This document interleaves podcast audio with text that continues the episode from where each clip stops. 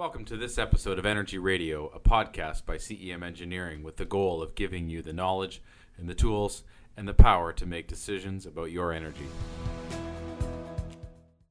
On this episode, I'm joined by our good friend Pascal Robichaud of CEM, along with Jerry Galata and the infamous Chuck Colking, both of Arctic Combustion we get together to talk about the project we collectively did for York University, where we spent uh, over $15 million of capital uh, across their boiler plant and their powerhouse, uh, upgrading their infrastructure. Uh, and we talk about the unique uh, implementation approach our collective teams uh, employed on this project to save budget and schedule and deliver a success for the client. Enjoy. So, so we're here with. Um, CEM's director of uh, cogeneration, Pascal Robichaud, and we're joined by Chuck Colking and Jerry Galata of Arctic Combustion. And I just want to talk about the York University job. So um, we we've worked together there for what 18 months or so. Uh, feels like a lot longer, maybe sometimes, but uh, uh it's been about 18 months since I think May of 2017 was when the SIF went in. Is that right? Probably March, a little earlier than that, yeah. Yeah, which was an elegant process to begin with, right? Yep. Uh, yeah. So um, maybe uh, Chuck, start walk, walk me through, um, you know, kind of the different roles of different players uh, in terms of what was done there, who was who, and, and, and then we'll just go from there. Okay, uh, probably back up a little bit. Is sure. the, the facility uh, is uh, Central Utilities facility at the York University. Um, big facility, two uh, cogen units, uh, uh, three operating boilers at the time, one boiler that was decommissioned based on a, a fire, um, a lot of chilled water, etc.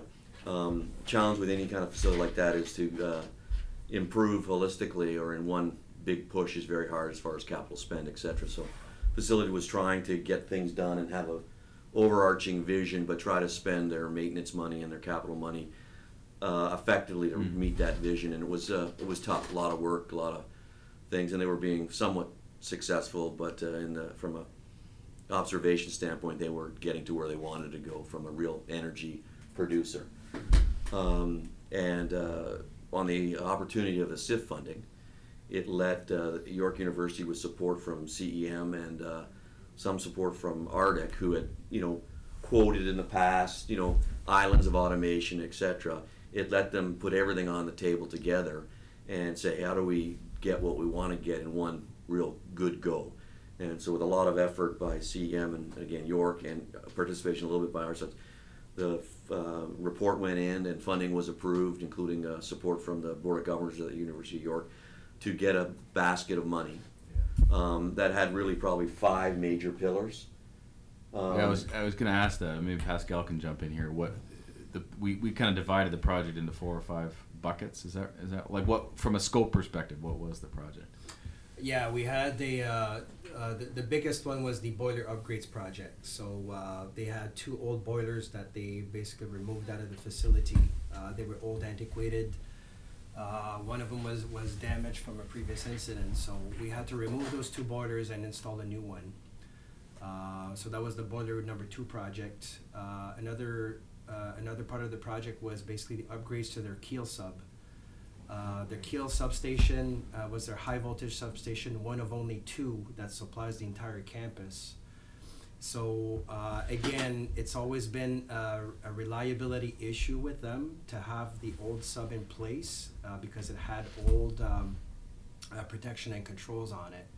So it was definitely to their advantage to upgrade the entirety of the controls of the of the protection and controls on the Keele sub to basically increase the reliability.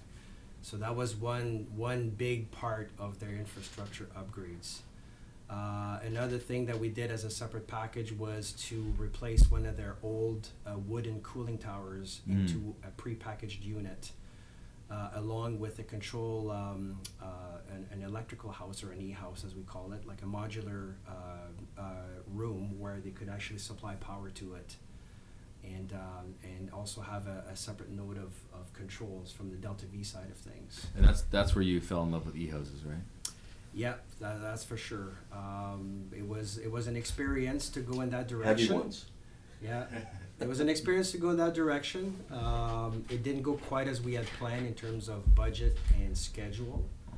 Uh, it was a challenge, uh, challenge on delivery as well. Um, so, but it was definitely a, the, the big lesson learned there on that one. We just brought in a work package where we're doing a, an electrical building up in Timmins for a mine, and it came in and, and it hit. I don't know what meeting we were in. It hit the radar, and it was tabbed as an e-house. And Pascal, pretty cool, calm and collected. He's like, e-house? We're not doing another e-house, are we? Um, and so we clarified, no, no, it's an electrical building. It's a misnomer. Uh, and so we calmed down his uh, his blood pressure. But uh, as you say, it was a learning opportunity, I think, for all of us, right? Yeah, yeah. And then there was a fourth scope element around the turbines. Yeah. So there was again. I think there was really uh, the the verticals that started were uh, four. Was sort of cooling tower upgrade, uh, boiler four upgrade, boiler two, which is a new one, and then the cogens. Mm. And so those are the sort of four verticals, and, and budgets were aligned under those four, uh, with some you know provisions for some of the what I'd call wish list items, but some of these things that we, we needed to get done that just weren't going to get done. So those are the four uh, big verticals, and um, uh, again, boiler four was their workhorse, Yeah. old boiler, but it needed to be um, um, repaired physically. Um, and also, uh, you know, uh, controls and everything were, you know, upgraded to, you know, be the same level that the plant was sort of uh, striving for. Yeah, yeah. That, I want to get into kind of the way the two companies work together, but maybe Jerry, before that, what was? I mean, you guys really had some level of involvement prior to, like, what, what, what was Arctic's involvement before everything kind of got off the ground? Well, we had a maintenance contract with, with York for years, and we were trying to maintain antiquated equipment. They were, we were talking about pneumatics. They were sending pneumatic Wow. signals from, from the ground level, from the boilers up to the control room. And just soon after uh, I started with, with Arctic in 2013, they had a they had a water leak into the pneumatic system, which created some major concerns. And now all of a sudden, all these lines, all these signal lines, were contaminated with water that had to be bled and dried, and it was really quite an issue. Wow. And we were seeing uh, issues years later from, Yeah. the, from this circumstance. But it was uh, obvious that uh, this old stuff was not going to be reliable, and it, and that became part of the major scope to to change this. So, what was the? Presumably, you guys were making aware, and the operators were very aware of the state of the affairs. What took it from that to, hey, we got to go get? Like, was there a person? Was there a? Uh, was there a major? Like, what what caused it to go from there to, uh, hey, we're going to spend, you know, how many millions of dollars? Well, fortunately, they had uh, they had Delta V already uh, in the pla- in the control room, not servicing the boilers. They were servicing the chillers and some of the other equipment. Um, but it was it was apparent and easy to be able to integrate that as part of the or, or look at the, the the big vision as I see. part of that scope. Okay. Okay. Um, I think we have to maybe pay a little tribute to, to Brad because Brad Cochran was certainly uh, a- a- had a great vision of being Yeah. able to find money, and he uh, he worked hard to uh, to find a boiler. He was sourced that out, he, and he also understood that the potential for money from this SIF project was there. Let's uh, let's cash in and make it make it happen. What? I think when I look at the, the, the key to success is that we we, bu- we we created a budget and we had these four major or five major verticals, and then um, I, I think the key was that uh, between York University, Arctic, and CEM, we we came up with a um, uh, a project execution plan that um, uh, enabled us to sit down and a lot of the work that we did, Pascal, myself, and, and Brad, was we took those four major verticals and probably 20 line items of, of funding, and that uh, ballooned. It didn't balloon actually. It got the resolution went from 20 to just over 100, and those line items were anything from five grand up to two million Yeah.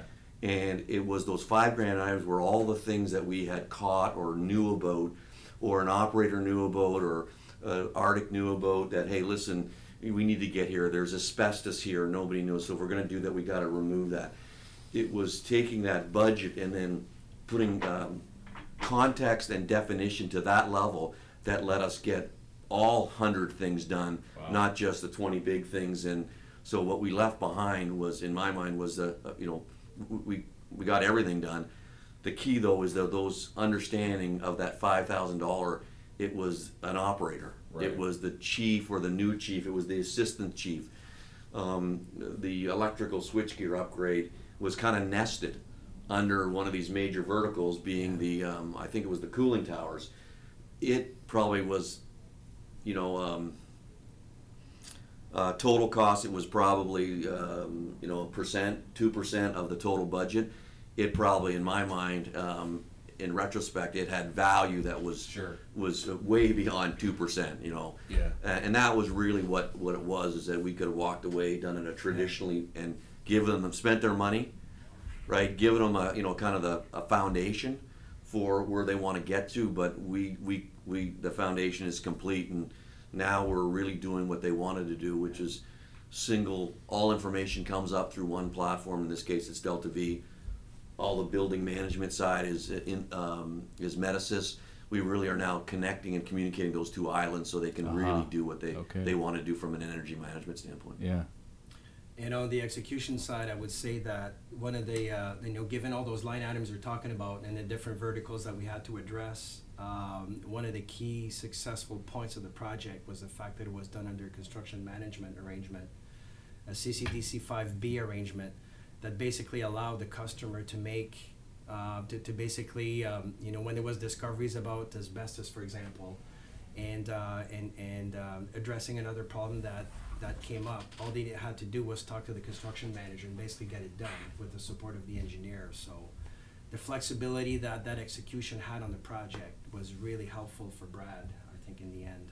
So if a typical project goes, you know, customer idea, engineer's rendition of the solution, bid it out to a contractor, uh, do I understand correctly that this was a lot more of a you guys were as the construction manager were engaged a from day one, and b it was more of a uh, you know a tri-party you know design process as you were going ahead, right? Yeah, the key to the CCDC five B is that the, and if you, you really need to look at it from the highest level, because it, it, it, we looked at that and made it work, is that the engineer, the construction manager, and the customer are intimately involved at the design level. Right. And it also permits the construction manager to um, execute, we, the term we use was self-perform certain aspects of it, so, um, Does that mean you were there pulling wrenches, that's, uh, well, I mean, um, pulling cable, and tightening? And mostly nuts? I was just we, trying to we, get we Pascal tried out to of the get him to do that. Um, uh, yeah, I'm not. It's not that I'm not strong enough. They're just too heavy. Yeah. Um, uh, or you. It's not that they're too heavy. I'm just not strong enough. All right. But it, what it did do is it let us make um, uh, decisions, and in a lot of cases, the tribal knowledge of uh, Right, uh, right. was a, a contractor that um, did work when there was that incident. We were able to make the decision without it getting too complicated that we were going to leverage that same contractor to facilitate instead of a bid process that would have you know taken weeks. Uh, the price may have got too expensive to get things done based on his knowledge, and we continued to leverage our knowledge that we had gained over being the maintenance contractor there for years. Uh, we were able to leverage operations knowledge. We were able to level as you know Pascal and his team found things. We were able to you know engage the right people and and and and get things done effectively, but cost effectively, but also correctly. It was it was a really um, it, it it worked exactly like it's articulated in, Right. in in the first three pages of a CCDC 5B contract. And, and so, so where do we feel the customer had the most benefit with this execution in terms of, was it, you know, schedule benefit? Was it, um, you know, if you think of the three dimensions of project management, you got schedule, you got cost, and you got, you know, client client preferences or client wishes.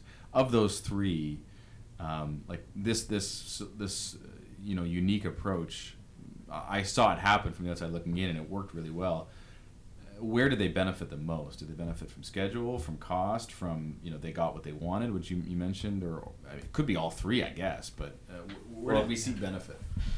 I kind of see all three because I know on the engineering side, um, if it was done the traditional way, it would have taken a significant amount of time on the engineering side to create all the documents to actually get this all done at once. And once that was going to roll on the street, then it was going to be probably, you know, it's the change change management happens after that. That's a little more time consuming. So in this case, we didn't have to go. We didn't have to create big packages to get the whole thing done with one or two contractors I have to manage. So after did, the did we, as far as what left our office, did we communicate differently to the to the contractor than we would have in a traditional, uh, like, in, in diff- less drawing, less specs? Well, let, let, remember, let me Yeah. answer that one. So, an example that we use from an efficiency standpoint is these verticals that we had already, like our so upgrading boiler four.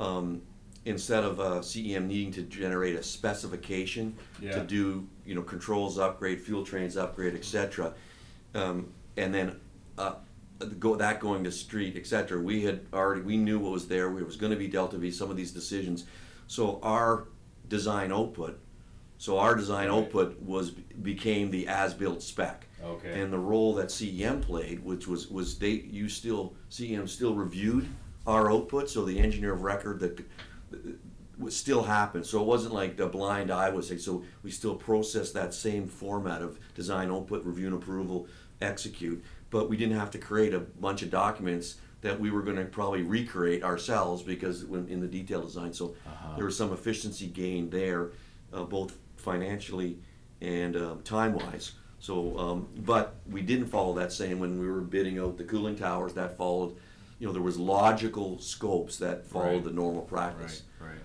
right. Um, Okay.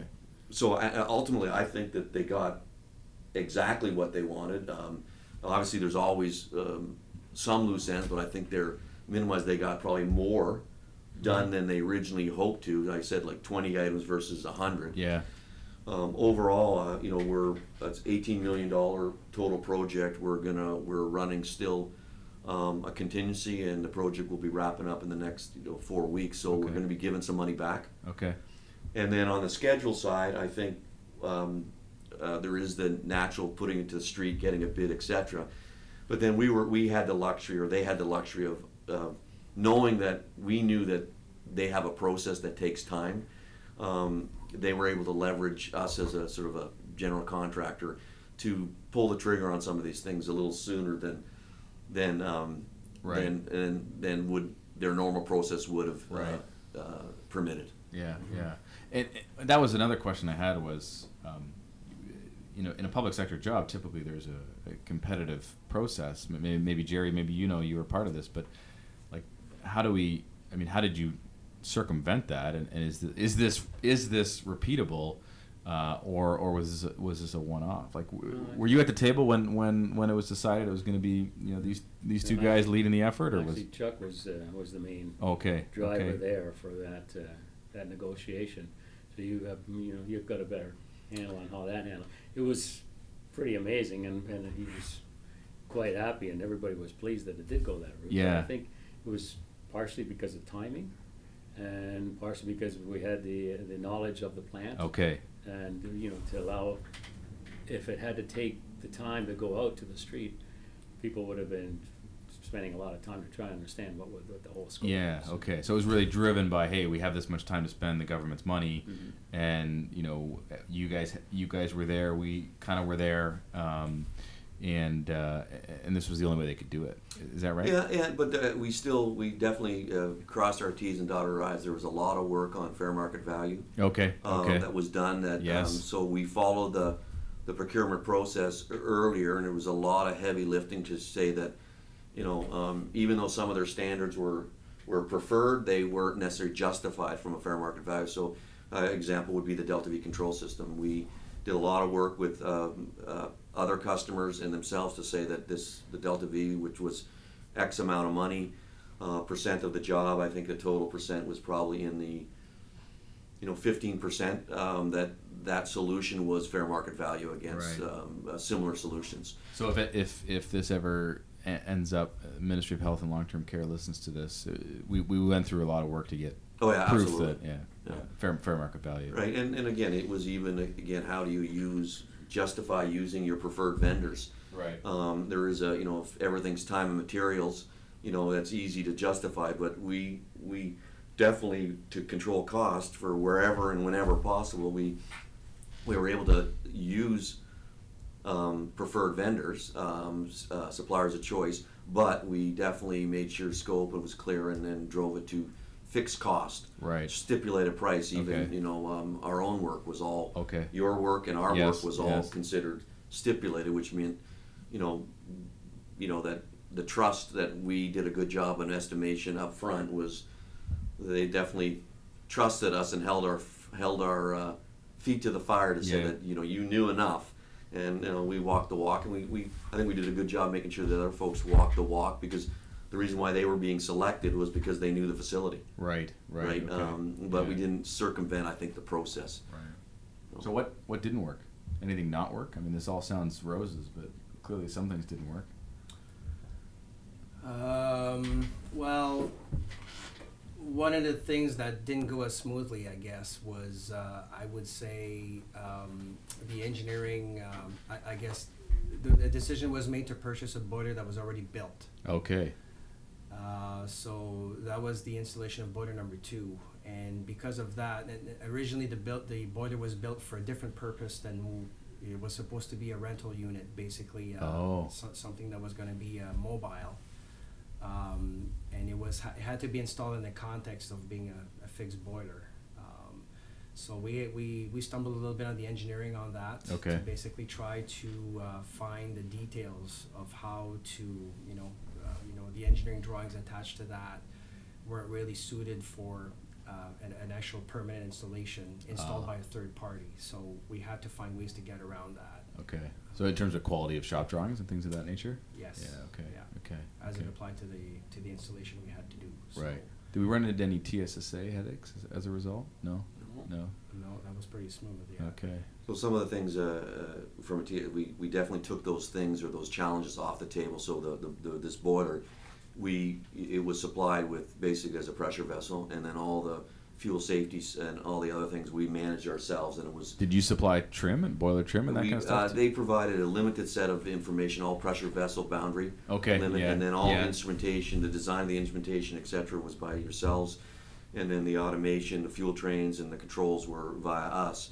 And so we were able to make sure that the stand, plant standards were met, but also take the control of TSSA and any kind of, you know, um, challenges, you know, post installation or post design. There was none. yeah. Yeah. Right. So is that boiler making steam now? If Yeah, we went to the, it- yeah. it's you know MCR. Um, okay. um, you know, good. And again, the the goal that we have now is that there's, it's a, to uh, make sure that it, it meets its other performance guarantees that they, you know, are part of was part of the SIF package itself. There was some.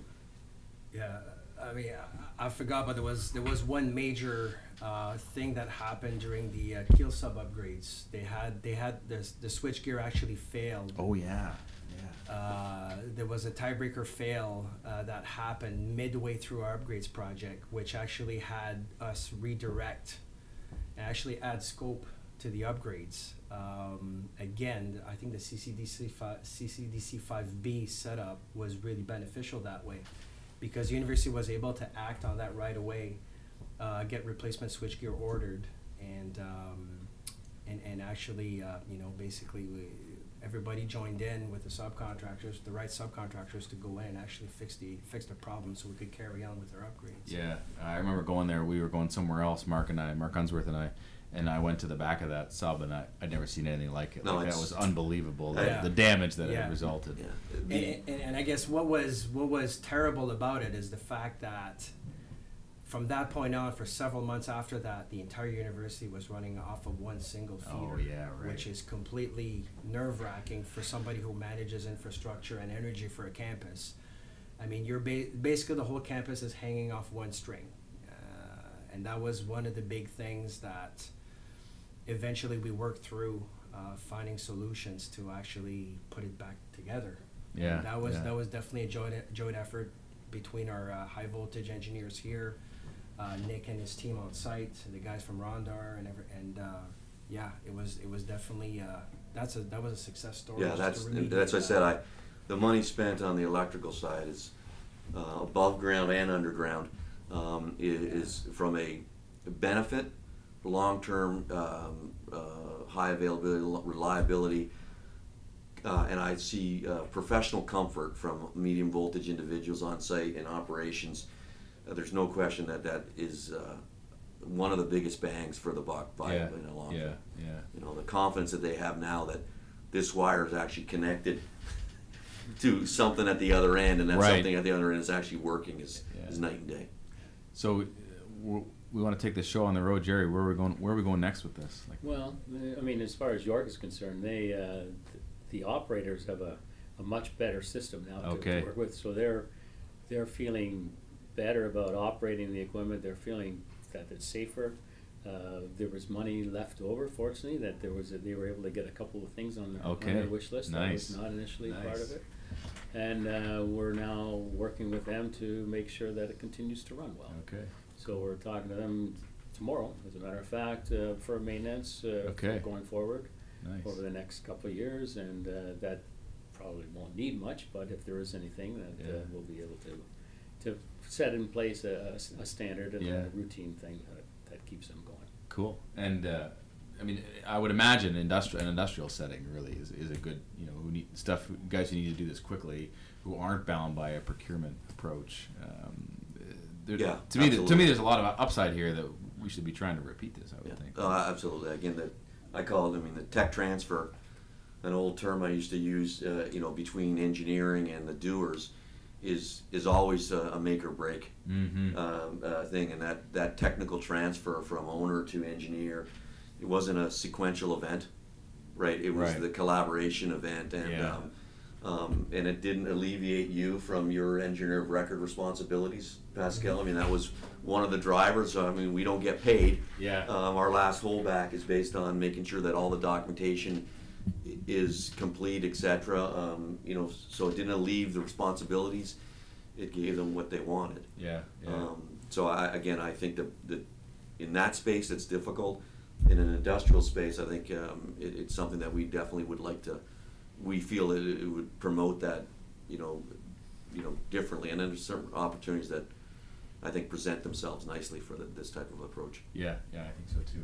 Well, guys, this was fun. I know you're all very busy, uh, and I know we pulled Pascal away from probably three or four meetings this morning, and uh, you guys came down here. But th- thank you for uh, humoring me and doing this. Um, I'm, uh, I know we launched this on most of you guys, but uh, you did you did well, and uh, I understood most of. Uh, you didn't use any big words, Chuck, that I didn't understand. So thank you. Um, I can't spell big words, so that's okay. Uh, no comment. That's right. Uh, but no, thanks, guys. I really How do you spell collaboration? well, let's start with how do you spell HRSG, right? That's right.